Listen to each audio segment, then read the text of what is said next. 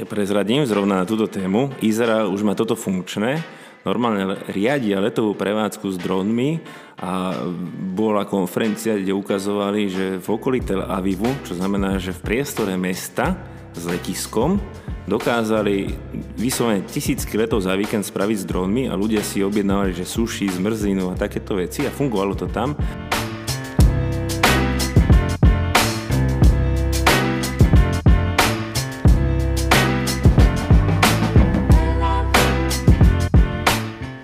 Rámci našej série Onsite podcastov na konferencii Slovakia Tech vítam nášho ďalšieho v poradí už druhého hostia, ktorým je František Duchoň, okrem iného známy aj našim nedávnym podcastom o byrokracii, ale tento raz budeme taktnejší a na tacku si vezmeme robotiku a kybernetiku v našich životoch a možno pohovoríme aj o tom, čo všetko nás v súvislosti s týmto čaká o pár rokov. František, ahoj, vítaj. Ahoj, ďakujem za pozvanie. Ja som mal pripravenú otázku ako na každého hostia týchto on-site podcastov, že čo hovoríš na Slovakia Tech, ale ty si práve dobehol, takže asi, asi to nebude na mieste a asi, asi nám veľa nepovieš ešte. Zatiaľ ešte nič nepoviem, ale v minulosti som tu už bol a mne sa páči teda tá akcia hlavne o tom stretávaní sa, o, to, o tom rozprávaní sa tých ľudí, ktorí do toho naozaj majú čo povedať. Čiže v tomto naozaj aj my z našej fakulty sme poslali silnú delegáciu, je nás tu 7 alebo 8, ak sa nemýlim, vrátane nášho pána dekana, čiže zobrali sme to vo všetkej vážnosti, aj my z toho druhého konca Slovenskej republiky, z Bratislavy. Tak to je pekné. Ja som rád, že sa to deje v Košiciach a na východe a že je tu aj takáto, takáto akcia.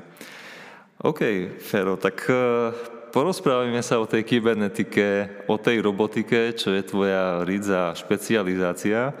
A na začiatok možno tomu dajme taký odborný rámec, aby, aby sme vedeli, o čom hovoríme, aby laik vedel rozlišiť, že o čo, o čo vlastne ide.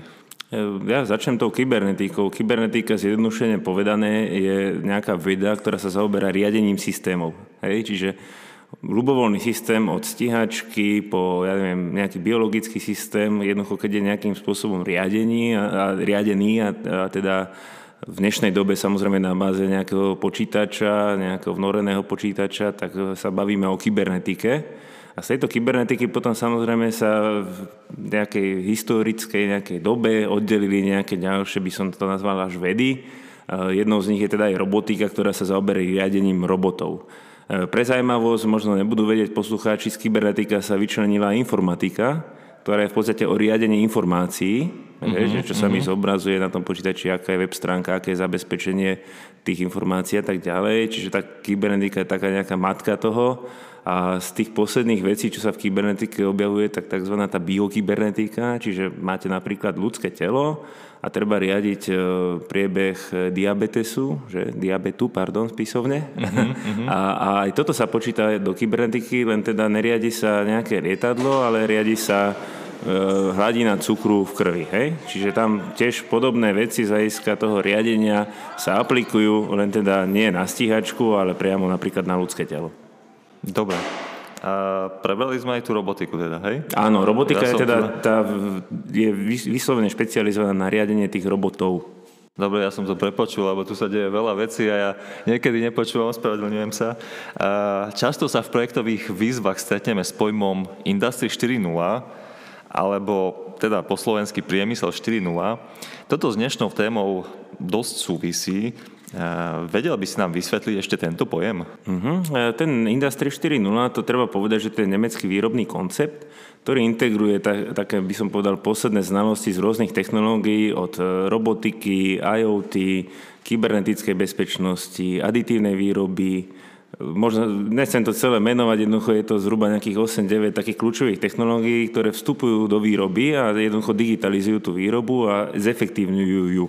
A je to teda takýto nejaký koncept, e, ľudia, alebo teda niektorí odborníci to nazývajú ako revolúcia, ktorú tvoríme, ale z môjho pohľadu je to stále nejaká evolúcia, čiže tie technológie nejakým spôsobom pokročili tak, že prišli sme k nejakej vzájomnej integrácii tých technológií dokopy a umožňuje to vytvárať úplne nové výrobné koncepty. Či už sa budeme baviť o nejakej 3D tlači, jednoducho, hej, nejaké prototypovanie na začiatku výroby a tak ďalej, čiže takto nejak by som to charakterizoval, že je to určite moderné, je to trendy, treba s tým pracovať, netreba ale z toho podľa môjho názoru zatiaľ robiť revolúciu.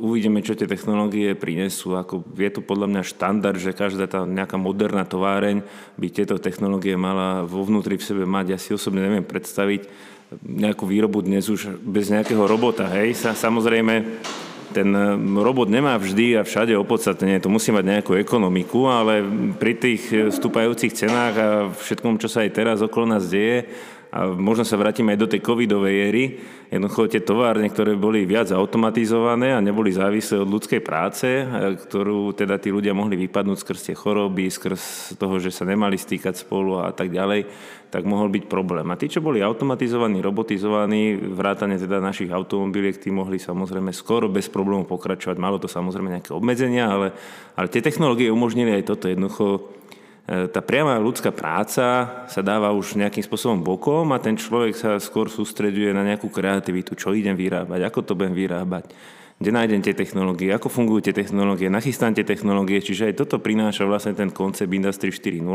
že posúvame tých ľudí z tej výrobnej fázy do tej kreatívnej fázy. Uh-huh.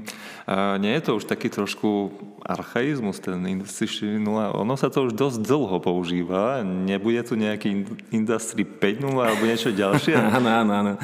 No, treba určite zúrazniť, že je to nemecký koncept, čiže, čiže Nemci ten koncept svoj majú nachystaný. E, pán profesor Maržík z Prahy zase s pani Merkelovou podpisovali e, ten český koncept Prúmysl 4.0.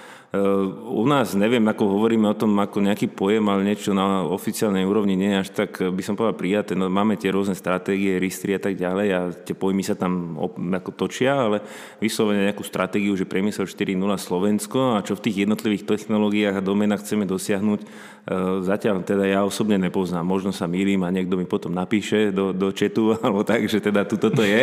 Eh, nie som neomilný, ale teda neviem o tom. No a Industry 5.0, no ako veľa ľudí to už tlačí, že to je taký nejaký nový pojem, lebo že to bude ten human centered, že všetko bude sústredené na toho človeka, že ten robot e, teda nebude si nejak sám robiť, ale bude musieť dávať pozor na toho človeka a tak ďalej. Ale ja som toto už možno v nejakom 2016 17 keď som chodil do Bruselu hodnotiť projekty, tak tam už sa vtedy hovorilo, že naozaj e, tá spolupráca robot-človek napríklad by mala byť, že, že sústredená na, toho človeka, čiže ten robot by mal vnímať ten priestor toho človeka, nie naopak, že ja musím dávať pozor, čo robí robot, ale ja by som úplne bezpečne, bez toho, aby som bol nejak školený, sa okolo tých robotov mal hýbať, spolupracovať s nimi. Ale nikto to vtedy ešte nenazval Industry 5.0, ale ten human-centered approach si myslím, že to už je ešte staršie, než sa to teraz objavuje v rámci toho Industry 5.0. Nie je to artificial intelligence alebo niečo v tom zmysle? Uh, to je, to je taká sranda, že artificial intelligence e, v tej štvorke vôbec nie je. Že? Ono v 2011 e, to tam nejak tí Nemci nedali ale je to jedna z kľúčových e, vecí, ktoré plývajú teraz na priemysel. Ja by som možno nepovedal, že ani umelá inteligencia, ja neviem, ako, že, že rozlíšim obrázok, že pomaranč od lietadla, podľa mňa to nie je inteligencia. Skôr e, si myslím, že správnejší pojem by bol používať machine learning, e, vyslovene strojové učenie, že teda stroj sa niečo naučí na základe nejakých dát a nejak zovšeobecní niečo ale nedá sa povedať, že by bol inteligentný, že teraz, ja neviem, naučí sa optimálne nastavovať nejaké regulátory vo výrobe, hej, a, ale on nevie hrať šach. On sa naučil na tých dátach z tých regulátorov a preto ja to osobne moc za inteligentné nepovažujem. Skôr sa teda snažím narábať s tým pojmom to strojové učenie. Tak v zásade on by nemal urobiť nič, čo to pokladá ten jeho tvorca však. Tak e, je to presne tak, že e, vlastne to, ako je natrénovaná napríklad tá neurónová sieť, tak eh, to je závisí od tých dát. Jednoducho ona v nejakej obmedzenej miere dokáže reagovať aj na data, ktoré nevidela, ale nedá sa to tak ako človek zatiaľ. Eh, to sa tak nazýva, že všeobecná umelá inteligencia, ktorá je nejakým cieľom tejto oblasti aby sme vedeli nejak abstraktne a tak ďalej na, na nejaké situácie. Tá, naozaj tá inteligencia, veď ten pojem je o tom, že dokážem vyriešiť situáciu, s ktorou sa prvýkrát v živote stretnem A toto je ono a toto zatiaľ naozaj nevieme. A určite treba povedať, lebo trošku je sprofanovaný aj ten pojem, ten artificial intelligence a všetci to nazývajú len na tie neurónové siete, ale súčasťou tej oblasti umelej inteligencie nie sú len neurónové siete. To je fázy logika, genetické algoritmy, expertné systémy a nie je to niečo, čo by sa objavilo akože teraz. To, to sú fakt, že desiatky rokov, čo sa s tým robí, uh-huh. ale jednoducho došli také štruktúry, ten deep learning a, a aj výpočtový výkon, že to začína byť naozaj efektívne, dokonca lepšie než človek, ale naozaj treba ešte raz povedať, že nie všeobecne, na ten jeden, na ten jeden problém, že je to lepšie ako človek a, a tá úspešnosť tých sietí, tých neuróniek je naozaj tak vysoká, že začínajú byť pomerne všade používané aj v robotike, aj v priemysle, v zdravotníctve. Niekedy možno ani neviete, že, že pomohlo lekárovi nejaká umelá inteligencia pri diagnostike, uh-huh, uh-huh. E, takže človek to možno tak, e, tí odborníci, keď tam prídu k tomu lekárovi, tušia, že tam niečo je, ale asi ten bežný človek ani nepostrehne, že mu tomu lekárovi niečo pomáha. Takže má to široké uplatnenie, určite s tým treba robiť. Ja ešte možno k tomu doplním, keď som sa takto rozkecal. Dobre, je, je, je to výborné na to napríklad, že máte strašne veľa dát, a e, ten proces nejaký, ktorý chcete riadiť, neviete, ako funguje. A teraz, akože budete teraz dva roky bádať nejaké rovnice, a vymýšľa to, proste vy, zoberme nejaký, vymýšľam si teraz proces, že má to 20 vstupov, 30 výstupov a treba to riadiť tak, aby to malo nejakú požadovanú kvalitu. Ja vymyslím si výroba papiera, hej. A teraz čo, že budeme dva roky hľadať rovnice a potom to riadiť, no dneska sa to dá naozaj zjednodušiť, zozbierame strašne veľa dát, pustíme to do tej neurónky a ona to zvládne. Čiže toto, toto, toto je naozaj má zmysel. Naopak, zase trošku bojujem, lebo študenti toto radi tak využívajú, lebo nemusia sa zamýšľať potom nad tým, ako veci fungujú. že je to taká skrátka zas. Hej. Tak ono, bežne aj užívateľ hej, Facebooku, ja neviem, internetu netuší, čo za pozadím sa deje a nepotrebuje to vedieť na užívateľskej hej. úrovni. No ale technický, asi... technický inžinier by to zase mal asi vedieť. No aby, to keď... isté, áno.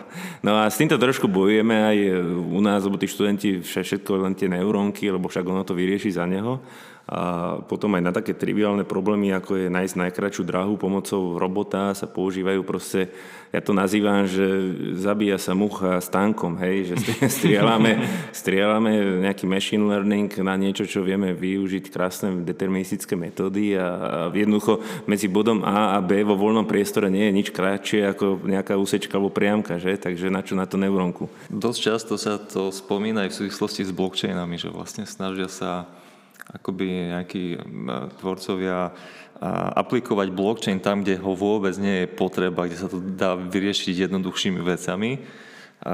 Ešte v súvislosti s tým ma už napadá, s robotikou a kybernetikou súvisí nejak pojem Web 3.0 alebo vôbec? To je niečo Popravde asi, asi nie. To podľa mňa bude súvisieť e, skôr, e, skôr e, s informatikou ako takou. Nás sa to zatiaľ až tak netýka. U nás sa skôr stretávame s pojmom eh, to je taká európska platforma Future Internet, hej, software. A bolo to dosť silno ako keby zaplatené Európskou komisiou, ten vývoj. A úprimne tak trošku umelo sa to tlačí. Asi to nemá tiež všade opodstatnenie a to je zase taká škoda, lebo potom ľudia, keď niečo na sílu sa do nich tlačí, tak sa začnú spierať a, a malo by to mať radšej nejaký taký prirodzený obsah a, a tak ďalej. Tiež mám ten pocit, tiež mám ten pocit. Uh, v poriadku, no uh, ja sa opýtam, v akom štádiu je momentálne aplikácia robotiky, teda v priemysle. Niečo sme si už uh, hovorili, ale vieme samozrejme z užívateľského alebo z bežného laického hľadiska, že automobilky alebo ďalšie výrobné podniky využívajú roboty na určitý druh prác, ktoré vlastne nahrádzajú ľudí v tých monotónnych a v tých presne vymedzených nejakých e, pohybových rozsahoch, úkonoch, ale ako ďaleko sú podniky reálne s implementáciou robotiky? Tak trochu dúfam, že je to celé oveľa ďalej, ako si možno bežný človek, bežný človek myslí. No, skúsme možno najskôr Slovensko a možno tak trošku aj prepnem e, do sveta. E, Slovensko e, vieme porovnať iba z hľadiska hustoty nejakej robotiky, nedá sa v absolútnych číslach sa porovnávať s nejakou Čínou, Japonskom, Singapurom, Koreou. To je jasné. Hej, čiže z hľadiska hustoty sme stále tak zhruba v prvej 20 na chvoste čo je fajn. Keď sa človek bližšie... To je, to je dosť dobré, to je dosť dobré, no, nie? Nepamätám si presne to číslo, teraz sa priznám, že teda som síce predseda Národného centra robotiky, ale, ale viem, že to je okolo nejakých 170 e, robotov na 10 tisíc zamestnancov e, cca. Nech mi teda posluchači odpustia, keď to neviem úplne presne, ale kľudne nech si pozrú Medzinárodnú federáciu pre robotiku, tam tie čísla sú. A e, tá hustota je naozaj pomerne dobrá, lenže keď to rozmeníme na drobné, tak ťahajú to naozaj automobilky, kde teda tých robotov, hlavne v tých zvarovniach a tak ďalej, je strašne veľa, čo je pozitív, pozitívne naozaj. A to je v podstate zahraničná investícia, či? Ako to mm, je zahraničná, ale treba povedať, že keď sa tu stavia tá továre nejaká, tak aj kopu integrátorských slovenských firiem si tam nájde svoj chlebiček, pretože nebudú ťahať teraz z Japonska tým 40 ľudí, Áno. ktorí tu príde. Áno, ten, ten návrh tej linky príde z toho Japonska, to je bez pochyby, ale jednoducho potom tu vysúťažia nejaké aj slovenské, české firmy, ktoré potom nasadzujú vlastne tie linky a integrujú to podľa tých plánov, ktoré prišli. Tak možno poskočíme trošku vďaka tomu voľbu, čo sa tu k nám chystá.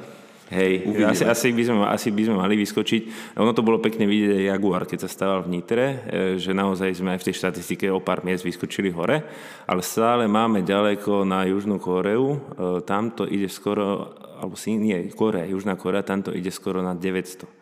Čiže to je šialené, ako oni majú zautomatizovanú výrobu a teraz keď si zoberiete tie prvé krajiny, e, sú že Južná Korea, Singapur, Japonsko a Nemecko z hľadiska hustoty robotiky v priemysle. Dá sa povedať, že tieto krajiny trpia nejakou enormnou nezamestnanosťou. No, ja som, keď svojho času, neviem, v ktorom roku som si to pozeral, všetky štyri tieto prvé krajiny mali pod 2% nezamestnanosť. A teraz e, majú sa tie krajiny dobre, tí ľudia z tej krajiny, že, že vidíte turistu z Kyrgyzstanu alebo vidíte turistu z Nemecka, z Južnej Korei a tak ďalej. Hej, čiže bez urážky voči tým iným národom, proste tieto špičkové technologické národy sa naozaj majú dobre, majú nejaký náskok a tá robotika je jeden z tých nástrojov, ktoré, ktorý im toto umožňuje. E, čiže trošku som povedal aj to Slovensko a aj ten svet. E, nás teda tlačí tá topánka práve si myslím, že v malých stredných podnikoch, kde teda e, nemôžeme sa baviť možno o nejakej výrobnej linke, ale nejaké 2-3 roboty, ktoré zefektívnia ten proces, ktorý sa koná v tej výrobe, v tej malej hale, niekde na tej dedinke, by mohli pomôcť aj z hľadiska kvality, aj z hľadiska kvantity samozrejme. Takže toto možno, že by bolo zaujímavé aj povedať náhľad, že by mohla prísť podpora na takéto niečo, lebo viem, že tie, tie firmičky majú záujem, len keď si tak zoberiete, že, že teda je to 10-20 chlapová firma, tak oni niekedy netušia, čo, čo tie roboty dokážu, nedokážu. A zase nie je dobre, keď dajú len na tých obchodníkov, hej, lebo tí obchodníci chcú predať ten robot a potom sa môže tá firma čudovať, že to nie je až tak, ako by si to oni predstavovali s tým robotom, takže tak zase chystajú sa nejaké, nejaké veci aj cez eh, nejaké naše inštitúcie, v podstate cez e, Európske digitálne inovačné huby, nejaké digitálne audity a podobné veci, tak možno aspoň takou trošku pomôžeme Super. týmto našim slovenským firmám. A, a keď sa bavíme teda, to sme si povedali robotiku, keď sa bavíme o tej kybernetike, tak ako to je v tom priemysle teda? Ehm, kybernetika si myslím, že tam, tam tá časť kybernetiky z hľadiska automatizácia hrá kľúčovú rolu, čiže to sú tie rôzne PLC, ktoré riadia tie procesy, rôzne dopravné, skladové systémy. Máme dokonca na Slovensku jednu ehm, výrobnú halu, je to teda viac hal v Malackách, neviem, či môžem menovať podnik, ale Eh, kľudne môžem? Kľudne, kľudne. Je to teda IKEA v Malackách a tam napríklad eh, máte plne automatizovaný sklad s plne automatizovaným dopravným systémom, čiže vám tam behajú vlastne eh, autonómne vysokozdvižné vozíky a rozvážajú tovar na jednotlivé miesta vo výrobe, kam majú. Hej? Čiže to je naozaj vidieť, teda je zaujímavé to vidieť, lebo človek by nečakal, že na Slovensku sa takéto technológie nasadia. No tak je to švédská spoločnosť, hej, ale ale jednoducho doniesať tieto technológie. Umožňuje to za vyššiu pridanú hodnotu tej samotnej práce tých ľudí, čo tam pracujú. Vygeneruje sa väčšia hodnota a asi môžu mať potom aj vyššie výplaty. Čiže e, ja som sa chcel ešte vrátiť, takú zaujímavú vec mám ešte, keď sme spomínali aj tú Európu. Je aj Eurobarometer, ktorý skúma vzťah ľudí k technológiám v jednotlivých krajinách Posledný, čo mám ja na vnímaní, je síce z roku 2016, ale veľmi zaujímavé veci tam vyplývajú pre Slovensko. E, v podstate e, pomerne dobrý vzťah majú ľudia k robotom, Vyplýva to asi z toho naozaj, že sa stretávajú s nimi v tej práci a pochopili, že to má aj pre nich nejakú výhodu, že ten robot za nich zvára napríklad a tak ďalej. A on, áno, pardon? A teraz sa bavíme o Európe alebo o Slovensku? Teraz o Slovensku. O Slovensku, že bol tento eurobarometer, kde každá krajina áno, je nejaká vzorka, tam Slovensko sa pýtali nejakých 1060 ľudí zhruba a uh-huh. odpovedali na rôzne otázky a naozaj vo vzťahu k robotike tam pomerne pozitívne sme vychádzali na možno prvých piatich miestach. Čo bolo ale zaujímavé, potom prišli otázky na e, operácie s robotnom v zdravotníctve, na drony, donášky dronom a tak ďalej. A túto už sme nevychádzali dobre. Ako keby ľudia netušili, že čo tie technológie, o čom sú, že čo im to môže priniesť, aké možno pozitíva, aké to má aj negatíva, to tiež samozrejme treba povedať. Ale bolo to zaujímavé, že naozaj s tým, čo sa stretávajú bežne v živote, čiže v tej svojej práci, tam, tam to bolo fajn. Ale to, čo nepoznajú, to, čo tu nie je až tak bežné a pritom tie technológie sú funkčné, tak e, toho ako keby sa báli a nechceli to ako keby no, vnímať. No, možno si to nevedia tak predstaviť, alebo možno, že sú si vedomi takých tých vážne nedostatkov, lebo ja sám si neviem predstaviť, ako by tu mohli drony donášať jedlo. Kopa konfliktov ma napadá, kopa no, nehôd, kadečoho. Ja prezradím zrovna na túto tému. Izrael už má toto funkčné, normálne riadia letovú prevádzku s dronmi a bola konferencia, kde ukazovali, že v okolí Tel Avivu, čo znamená, že v priestore mesta s letiskom, dokázali vyslovene tisícky letov za víkend spraviť s dronmi a ľudia si objednávali, že suši, zmrzlinu a takéto veci a fungovalo to tam. A čo ešte bolo zaujímavé z tohto pohľadu, že akože e, skúmali aj to psychologické hľadisko, že ako to budú ľudia vnímať, že tu za teraz 20 metrov pristane dron a niekto si tam pôjde zobrať zmrzku, hej. A úplne v pohode, nikto to neriešil, žiadne telefonáty na políciu, že teroristi alebo niečo, hej. A úplne ten Izrael proste asi tak technologicky tiež vyspelá krajina, že, že asi možno aj dobre o tom informovali verejnosť, že takéto niečo sa deje, takéto niečo chystajú. No a pre mňa bolo úžasné vidieť, že tam proste obrovský velín, riadenie letovej prevádzky dronov, vyslovene ako letisková väža, ale teda vyslovene len na drony.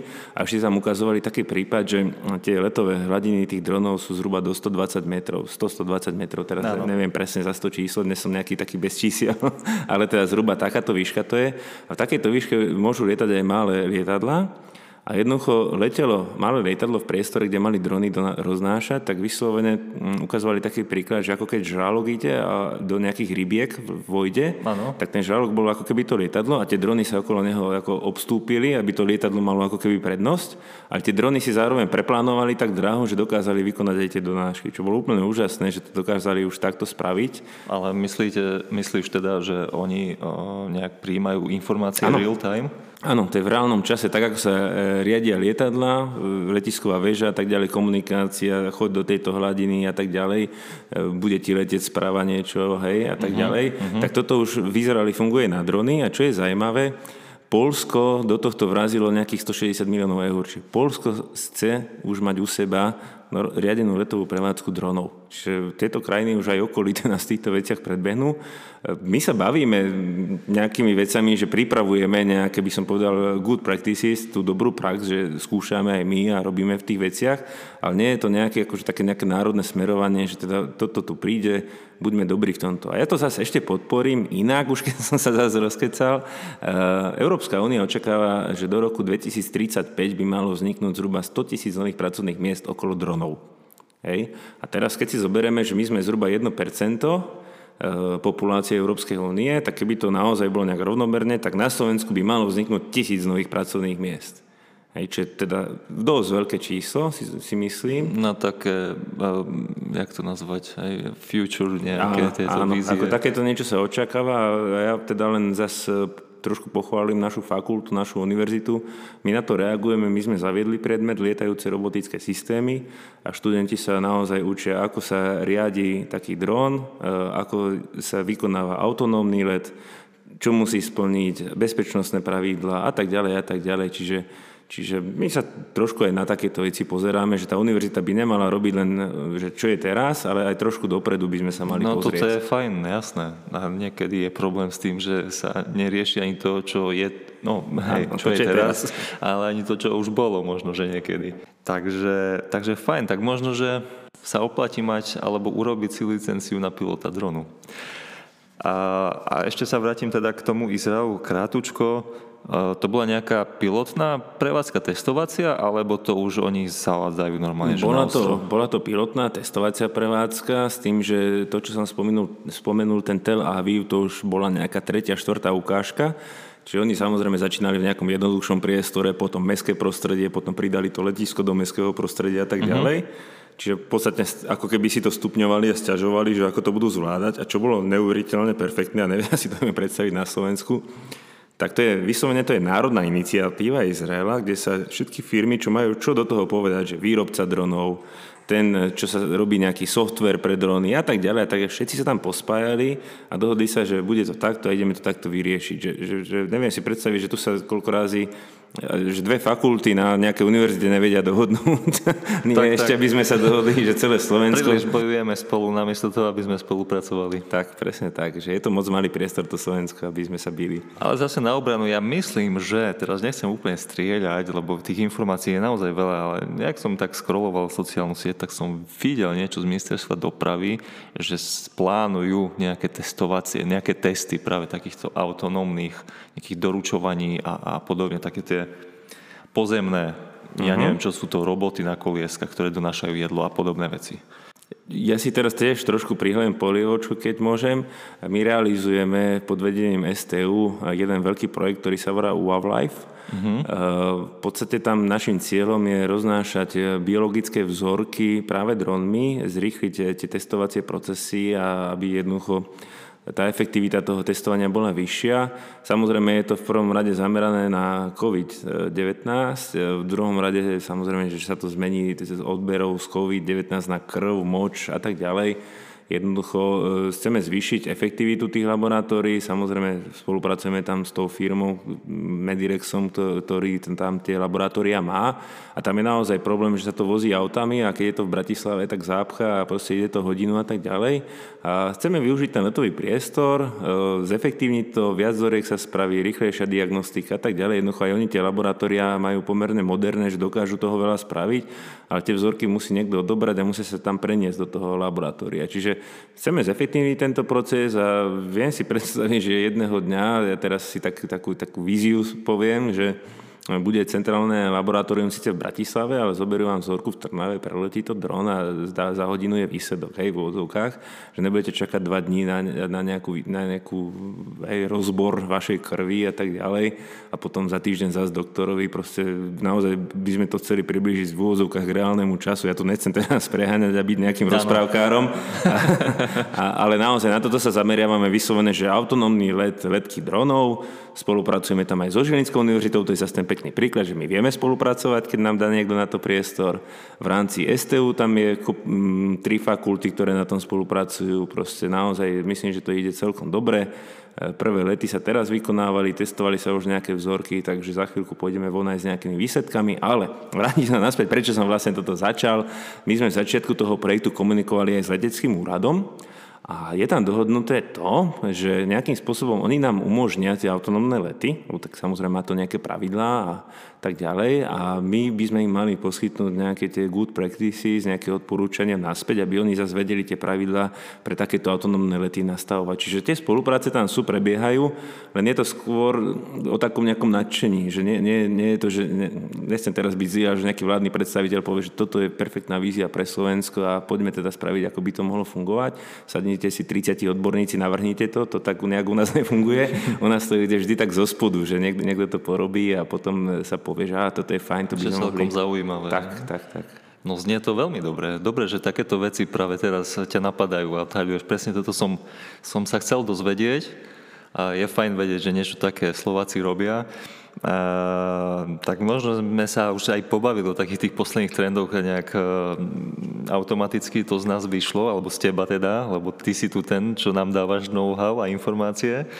A mňa by zaujímala možno potom, a to súvisí samozrejme tak trošku tá, tá blízka budúcnosť, ale proste na základe dostupných znalostí use caseov, ktoré si už aj pospomínal a ktoré už poznáme, tak aké inovácie v našom takom bežnom živote, ak sa bavíme o robotike a kybernetike, môžeme očakávať v najbližšom období. Je reálne, že, že napríklad do pár rokov budeme mať doma možno to prestrelím a, a trošku, trošku zajdem do sci-fi scény, ale napríklad také humanoidy, ako, ako to bolo napríklad v dobre známom filme Ja robot, toto nie, tá, niečo také, myslíš, je reálne? Ja skúsim tak trošku z iného konca, že, že kúpil, kúpil si si niekedy bombonieru od spoločnosti Figaro? A nejakú mo, asi áno, povedz áno. Hej, možno, hej, áno, dobre. A, a vedel si, že tej čokoládky sa chytil robot? Nevedel, už vieš. Už vieš? Asi som, asi Aspoň som si tušil. Tak, tak, tak. Čiže niekedy naozaj možno ani netušíme, že to, čo používame v bežnom živote, bolo vyrobené pomocou robotov, aspoň nejak, nejaký čiastočný úkon tej robotiky tam bol.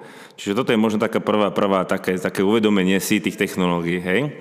Teraz to druhé uvedomenie si e, je, penetrujú v podstate roboty do domácnosti ako tí pomocníci. Hej. Čiže úplne bežné dneska v bežnom už nákupnom obchode, teda tom, tých veľkých marketoch e, vie človek kúpiť robotický vysávač. To, aké kvality, to teraz to nebudem rozoberať, ale proste je robotický vysávač. Viem kúpiť robotickú kosačku, viem kúpiť robotický umývač okien, viem kúpiť robotický čistič odkapových rúr, čiže, čiže takých tých jednoučelových robotických zariadení do našich domácností pomerne veľa už sa dá dnes zohnať, kúpiť aj za rozumné ceny, aj za rozumný výkon. Tí, čo majú bazény, končí síce leto, ale aj tie robotické čističe bazénov sú, hej, čiže, čiže je toho pomerne dosť pre takú, takú bežnú domácnosť, ale zase je to len taký jednoučelový stroj, že len jednu tú úlohu dokáže mm, nejakým spôsobom riešiť. Ale čo sa deje v Ázii, e, tak jednoducho tam tí, tie, ani nie niekedy humanoidné roboty, ale skôr možno, že na kolieskách, takí personálni asistenti aj pre starých ľudí, Jednoducho ide to s ním do obchodu, pamätá si to, však 90-ročný Japonec, možno už aj tá pamäť neslúži, Hej. Že tam to tak funguje. Áno, áno, sú, sú takéto aplikácie, sú takto vidieť, sú aj rôzni sprievodcovia po múzeách, po letiskách. Ja som teda nedávno letel z Južnej Korei, tam na letisku ako chodí robot na kolieskách a keď má niekto problém, že nevie sa zorientovať, tak ťa to zoberie so sebou tam, kde chceš ísť, vieš. tak, takže, to je milé. no, takže takéto rôzne aplikácie určite áno a čo, čo vnímam ja tak v Európe veľmi silno teraz, eh, tak polnohospodárstvo. Nemci začali veľmi silno tlačiť do polnohospodárstva z nejakých asi logických príčin. Nie sú ľudia, ktorí by to robili.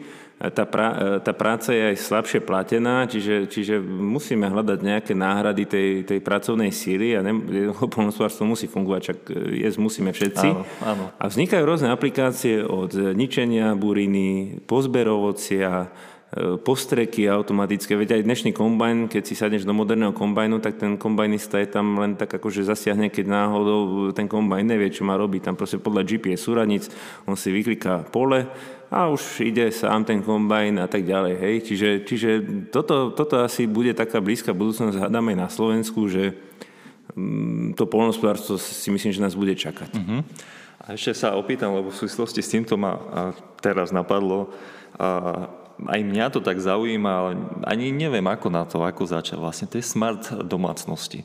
Akoby ty potrebuješ mať nejaký kompaktný systém, by som povedal, alebo súbor zariadení, ktoré by navzájom ladili a celá tá domácnosť tým pádom funguje. Ak nejdeš stavať odnova dom, hej, dajme tomu.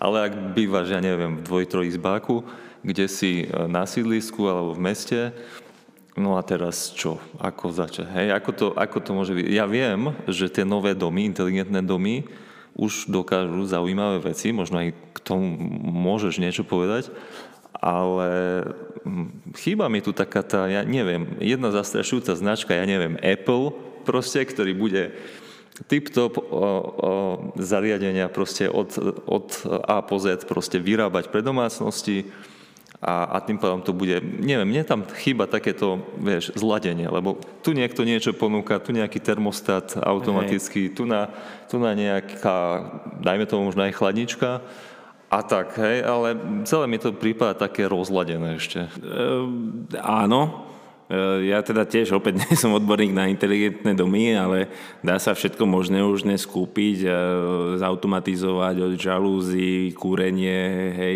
pohyb v dome, že keď som v tejto miestnosti, tak tam mi prída kúrenie, keď som nie v ďalších štyroch, tak teda ako nekúri tam a tak ďalej. Čiže tých systémov je veľa, ako hovoríš, áno, je kopu firiem, ktoré sa tomu venujú a potom ale oni tiež berú od niekoho tie systémy, hej. A ja viem určite, že Siemens, Schneider Electric a tak ďalej majú na toto veci, ale nekúpiš od nich chladničku. Hej? Čiže mm-hmm. zase to musia, mm-hmm. musia práve tí integrátori to nejak poprepájať. Že mať proste všetko v jednej apke. Áno, áno. Lebo to väčšina ľudí má rád. To vidí na, na use case proste Apple, hej? že proste to ide ako teplé rožky. Hej a jednoducho si zvykli na to. Ale ja sa priznám, že ja to nemám rád. Ja som ja, si teda stavial dom. Ja, a, ja ti rozumiem. A z hľadiska že... riadenia, tým, že viem, ako aj my niekedy švindlujeme v úvodzovkách, e, tak e, sa toho trošku obávam, aby to nebolo všetko cez jeden centrálny systém Aha. a aby som naozaj neprišiel domov a že neviem s tým domom nič spraviť. Hej, si predstav, že nezapneš tam a tak ďalej. Lebo e, trošku sme sa vyhli tej kybernetickej bezpečnosti, ale týka sa to aj tohto, že, že ti niekto zablokuje vyslovené dom, neotvorí sa, neotvoria sa ti dvere, lebo ti niekto niekto hackol dom a teraz čo? No a ja som, ja som síce nejaké inteligentné systémy u seba doma mám, ale nedával som to riadiť centrálne.